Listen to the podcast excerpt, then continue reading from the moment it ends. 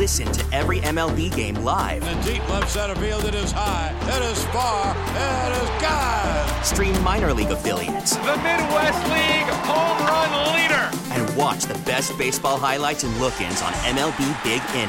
MLB At Bat is your all in one live baseball subscription for only $3.99 per month. Deep left field, it's going to go. Alvarez ties the game. Subscribe to At Bat within the MLB app today. Major League Baseball trademarks used with permission. We're back here on Sports Talk on the Big 870. Mike Detillier along with Charlie Long in studio. And on our Oakwood Heart Jewelers talking text line, the skipper of the UNO Privateer baseball team, Blake Dean. Blake, thanks so much for joining us this afternoon. Yeah, appreciate you guys having me. Blake, uh, you got the 200 wins, and I know you'll probably appreciate this a little bit more a little bit later on because I think all of us who have been in different professions, man, you hit an accomplishment or a milestone, and uh, at that moment, man, you worried about the next day or the next game or whatever. But it's the people around you and how your players were part of that, your assistant coaches part of that, and the joy they took into getting you to 200. Yeah, no, no question. I mean, to be quite frank, I didn't even know it was number 200 until after the game. I, had, I, had, no idea. I was wondering why my mom was at the game. you know, was, she she drove in from Florida, so I was confused about what was going on. And then uh, obviously I found out afterwards. You know, again, I, it's, I'm very appreciative. Those guys.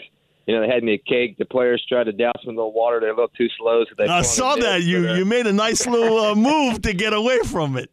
Yeah, that's right. I told myself I'm, I'm not too quick anymore, but I still got a good first step. So I said, uh, you know, it, it was awesome uh, for those guys to, to be excited about it, and you know, heck, it means it meant a lot to them, which in turn meant a lot to me. Coach, um, I had a texter ask me this about with so much going on in in college baseball, transfer portal wise does this open up a, a, better avenue for you and maybe at Southeastern or Nicholls or McNeese, wherever, uh, for the high school player that may get overlooked here because we're seeing it in college football quite a bit and also a little bit in college basketball. Does this open up the door for you to bring in maybe a better quality of high school player because those guys in the past would have went to a bigger school or would have went to an SEC school and how this affects you from a UNO standpoint. Yeah, I mean, it's, it, it definitely can help. Uh, and I say this and I tell people over and over in the long run, I think it's more harmful than it is beneficial. Okay. You know, I tell people I lost my second baseman last year. He was the newcomer of the year in the conference. He's now hitting lead off at Mississippi State and hitting 350. You know, so you know it's you lost that guy there. And, and here's the other thing with the high school guys is yes, you may get a better high school kid. You know, I, I use the kid at Nicholls uh, right now, for example. He went to Santa Monica. They had a kid, their Sunday starter, Jacob Mayer, yep. or Myers, however you pronounce his last name. Kid's 92, 96 as a true freshman. Uh, he's putting up unbelievable numbers, doing really, really well. Well, it's it's one of those things to where good for them. You got him for a year, but can you keep him for two? Right? because I doubt it. At that point, yeah, exactly. So basically, what we did was we we we you know we were grooming them for a year, and then the other school like Mississippi State or LSU comes along and they get a more polished, uh, you know, not a questionable type freshman coming in. Now he's a sophomore; he's proven himself a little bit. So it's a, it's a catch twenty two. I mean, again, we can get a couple guys out of there that are you know have potential to help us, but in the long run, it's making those big schools better, and you know it's just it's keeping us on edge all the time. Coach, I think uh, I had. Um Paul Mainieri tell me this that I think a lot of times, and he said, "Man, Mike, me for me, I got out at the right time." Uh, you know, he said, "I don't know how I could have handled uh, all this transfer portal stuff and name, image, likeness, and everything." But he said a lot of times the smaller schools are going to be used like the JUCOs. Yeah, I mean, there, there's truth to it. I mean, there, there's no question about it. I mean, you you've got to understand, you know, and I've, I haven't said this yet, and God, I'm hoping that I never have to. You know, I, I don't want to have to sell a kid that you know we're the place for him because you know he can come here for a year, do really well, and has the potential to go to an SEC school. You know, that just sounds that's a, a tough pill for me to swallow right there. yeah. But you know, it's but at the same time, it's like it's that's the battle you're facing, right? They they've got the money, they're getting you know, you can go look at the you know, Trey Morgan's driving around a nice Mercedes at LSU from deals they get there. You see the Gordon or the Gordon McKernan uh, the law firm stuff up there, doing all the stuff for football. I'm sure they help out with baseball here and there. It's just again to win wars, you need money. So I tell guys all the time, you can win a battle, you know, with, with not, you know not to have the same supplies, but to win a war, you got to have a lot of funding, and those big schools have it. Coach, I wanted to talk about your team this season after a one and four start against teams like Kennesaw State and Southern Miss, which were tournament teams last season, very solid teams. Your team got hot, eleven to twelve, uh, eleven wins in twelve games. The offense has just exploded for 12 runs a game in that stretch. I mean, I get that that 35 run, seven inning win against Mississippi Valley State helps that, but people that have gone out to Maestri Field have seen a lot of great offense from your team. So, talk a little bit about how the bats have really kind of woken up after a slow start. Yeah, well, you know, this was our first year. You know, uh, our schedule, we only played 25 home games this year. I usually play a minimal of 30, uh, but with the conference realignment, you know, Incarnate Word was leaving, and so we already had one conference schedule. They stayed, so it changed it. And then they, you know, we got a new conference schedule, and Lamar jumped back into the conference schedule, and it changed it again. So we were all in a scramble and a madhouse to kind of put, you know, put a schedule together. Uh, and so just so happened this year we fell on uh, Mardi Gras weekend, so we had to go on the road and play. And then Fat Tuesday we went to Southern Miss, so our first four games were on the road against some pretty good opponents. And quite frankly, we, you know, I was glad we came out with one. Uh, and then the schedule kind of got into a, a point to where okay, now let's get a little confidence, let's get rolling these are games we're supposed to win, right? These are some ones we're supposed to win. And again, those guys did a really good job. And I've always told people our offense is what we've kind of always put our, you know, held our hat on. And when you get out there on the lakefront, that wind's blowing out. It can be, a, it could be a very offensive type team. And it just as it, if it blows in, it could be a very non-offensive type team. So, you know, you live and die by the wind on the lakefront. Coach, uh, you know a little bit about that LSU baseball program, and now you're facing them tomorrow. And listen, uh, everybody's competitive. Listen, I, am gonna get in the ring against the you know supposed champ uh, on this deal, but man, you you've seen a lot of LSU baseball teams. Man, this one here is loaded. Uh, Charlie and I were talking about this before you got on, and you know, last year they, they didn't have anything from a pitching standpoint. They were trying to piece something together and then wow, they go out and land a couple of transfers, and all of a sudden now uh, they are really. Um, I can't say this about a lot of teams as advertised before it started. Yeah, no question. You know, again, I think here here you can see the power of the transfer portal at its finest, right? Uh, to where it can, you know, where, where a big program can reap the rewards and benefits of it. Obviously, you still got to go get the players. So I think Jay's done a really good job of uh, recruiting. Uh, he's really in tune with that type stuff and knows who he wants and the pieces he needs to get and who fits into his formula and model and things of that nature. And you look up, and he went and plucked the the best players from some of the top programs in the country to come down here. You know, Tommy White and uh, you know Paul Skenes is obviously doing a really really good job. Thatcher Hurd. I mean, again, the list goes on and on and you know, and they're kind of overshadowed. You know, these guys kind of overshadow some of the freshmen. You know, I, I keep seeing on Twitter the young Jones hitter, the freshman guy that's hitting. I guess I think he's from Georgia, but hitting the bolts, the home runs over the scoreboards, and they got some depth. They got real depth. So yeah, it's definitely a team on paper in person as advertised.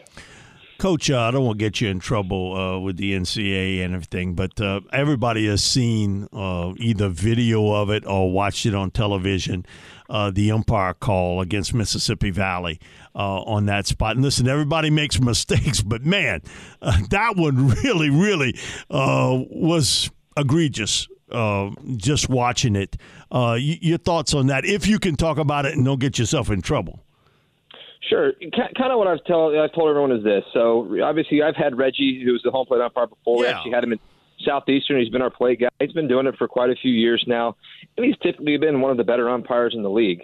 You know, and, and this is what I, I tell people. I actually said this today. Uh, I had an interview. Is people now in the society today in which we live, all you see is what's presented to you, right? right? So all we saw was two pitches that were a hundred percent he was in the wrong right? He was in the wrong. I think he understands that. I've spoke to him. Uh, but again, we didn't see the prior context. He'd already ejected two fans, two players. Uh, there was other things that were going on, and quite frankly, he got he got a little too emotional. Uh, it kind of got away, which we all bit. do sometimes, right? We sure, we all get sure, caught up is. in our own little world sometimes.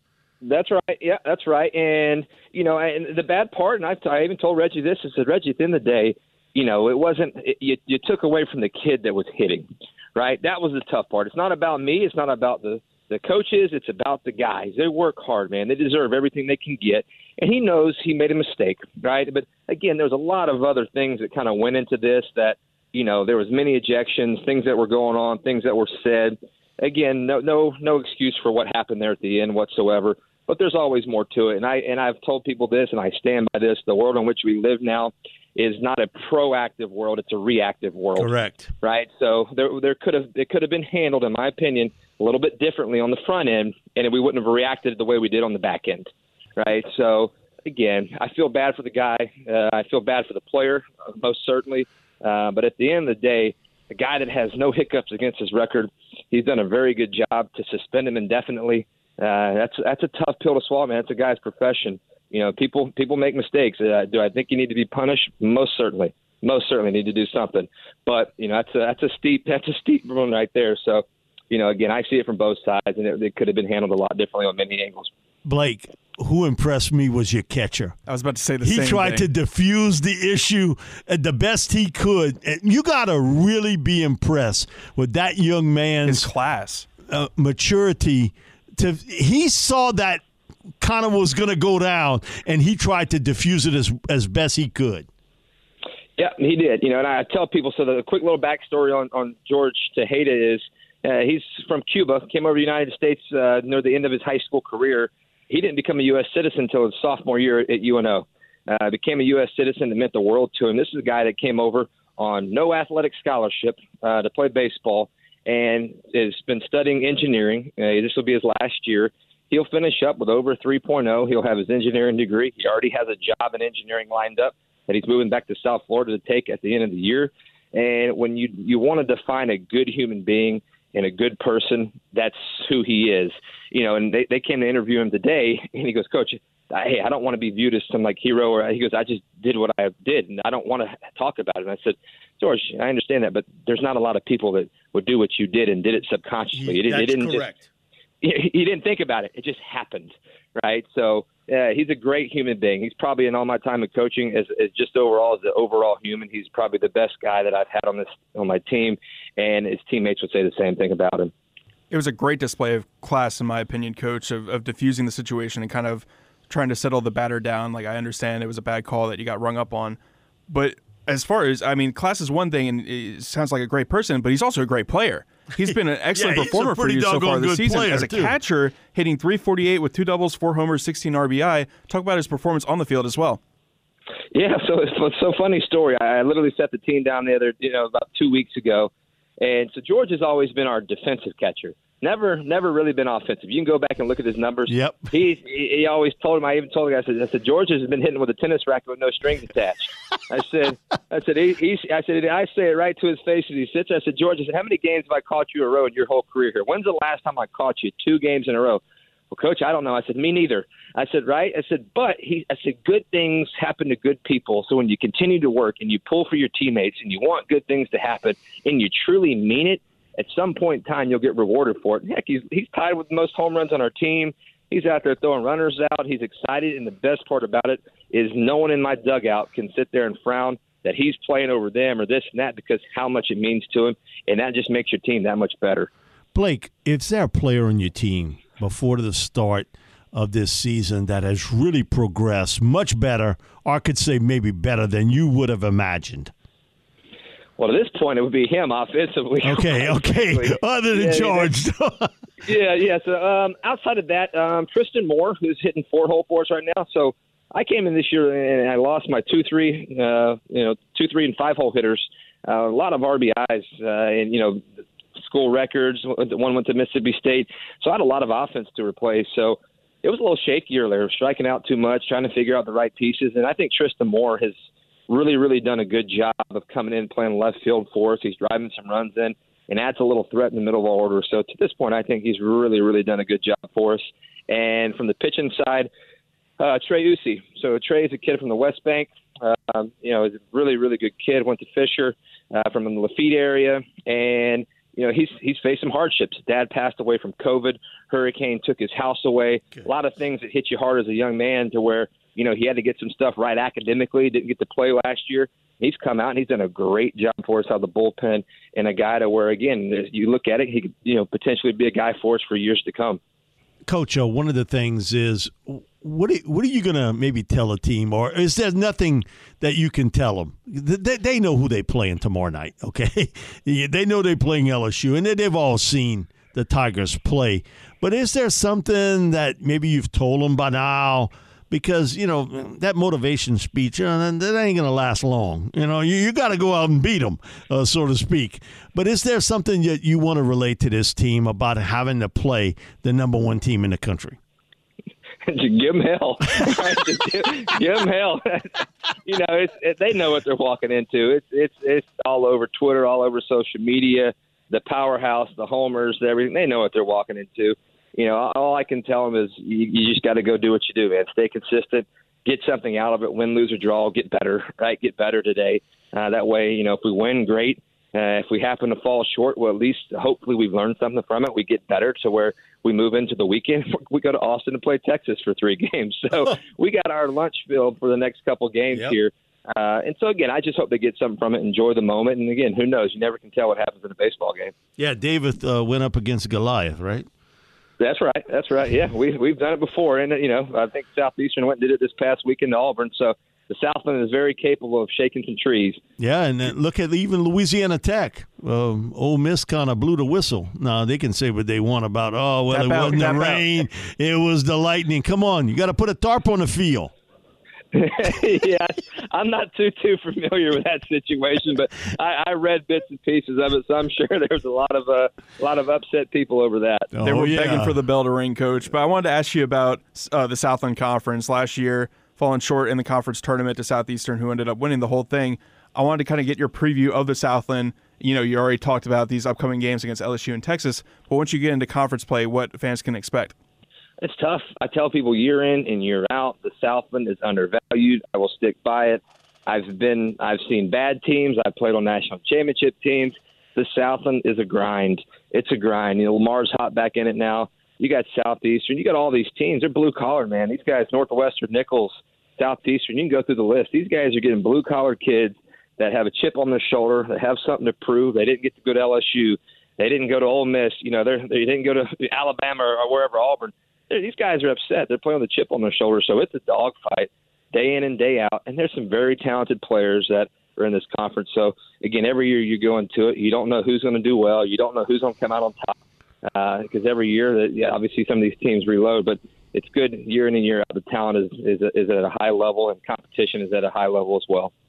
Coach, thanks so much for joining us tonight. Always great to have you on and talk a little bit of baseball. And uh, best of luck to you, not only against LSU, but then now you got to go face the Longhorns afterwards, and then you hit the Southland Conference play.